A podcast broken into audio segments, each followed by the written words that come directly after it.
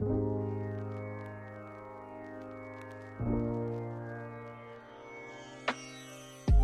ンジニアネットワークイタリア流俳句時間。この番組はニンジニアネットワークの提供でお送りします。こんにちは。ハイジンのディエゴ・マルティーナです。今週からこの時間は僕ディエゴが俳句を通して日本の素晴らしい言葉や文化についてお話ししていきます。初回の今日はまず僕と俳句と松山その結びつきについてのお話をしたいと思います。ぜひ聞いてください。改めましてディエゴ・マルティーナです。イタリア出身で日本文学研究家で翻訳家でもあります。夏目漱石の俳句集をイタリア語に訳してイタリアにも紹介してました。そして俳人黒田桃子先生の弟子として俳句もたくさん作ってます。そんな僕が日本にやってきたのは2011年です。それ以来ですね。北は北海道の稚内から南は沖縄まで全国を何度も旅しました。日本各地を訪ねる中で一番衝撃的だった街は実は松山です。松山は街を歩いてるだけで言葉に出会える場所なんですね。どこにでも空気があるんですよ。そんな街は本当に初めてでした。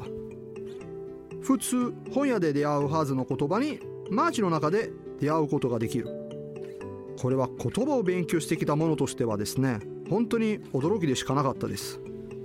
それ以来松山の魅力にすっかりすっかりハマってしまったんですよ。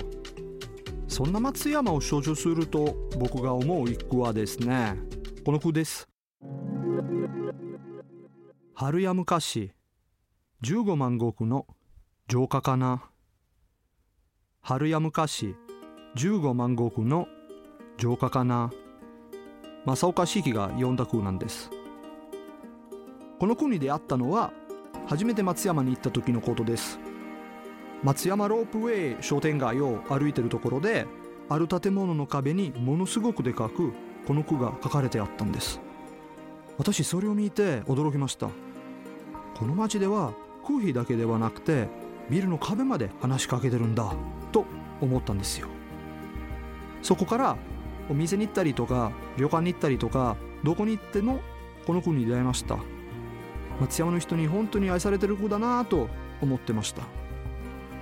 さあ次回からは僕が注目する素晴らしい日本の言葉や文化を俳句とともに紹介していきたいと思います。ぜひ聞いてください。ディエゴ・マルティーナでした。チャオニンジニアネットワークイタリア流俳句時間この番組はニンジニアネットワークの提供でお送りしました。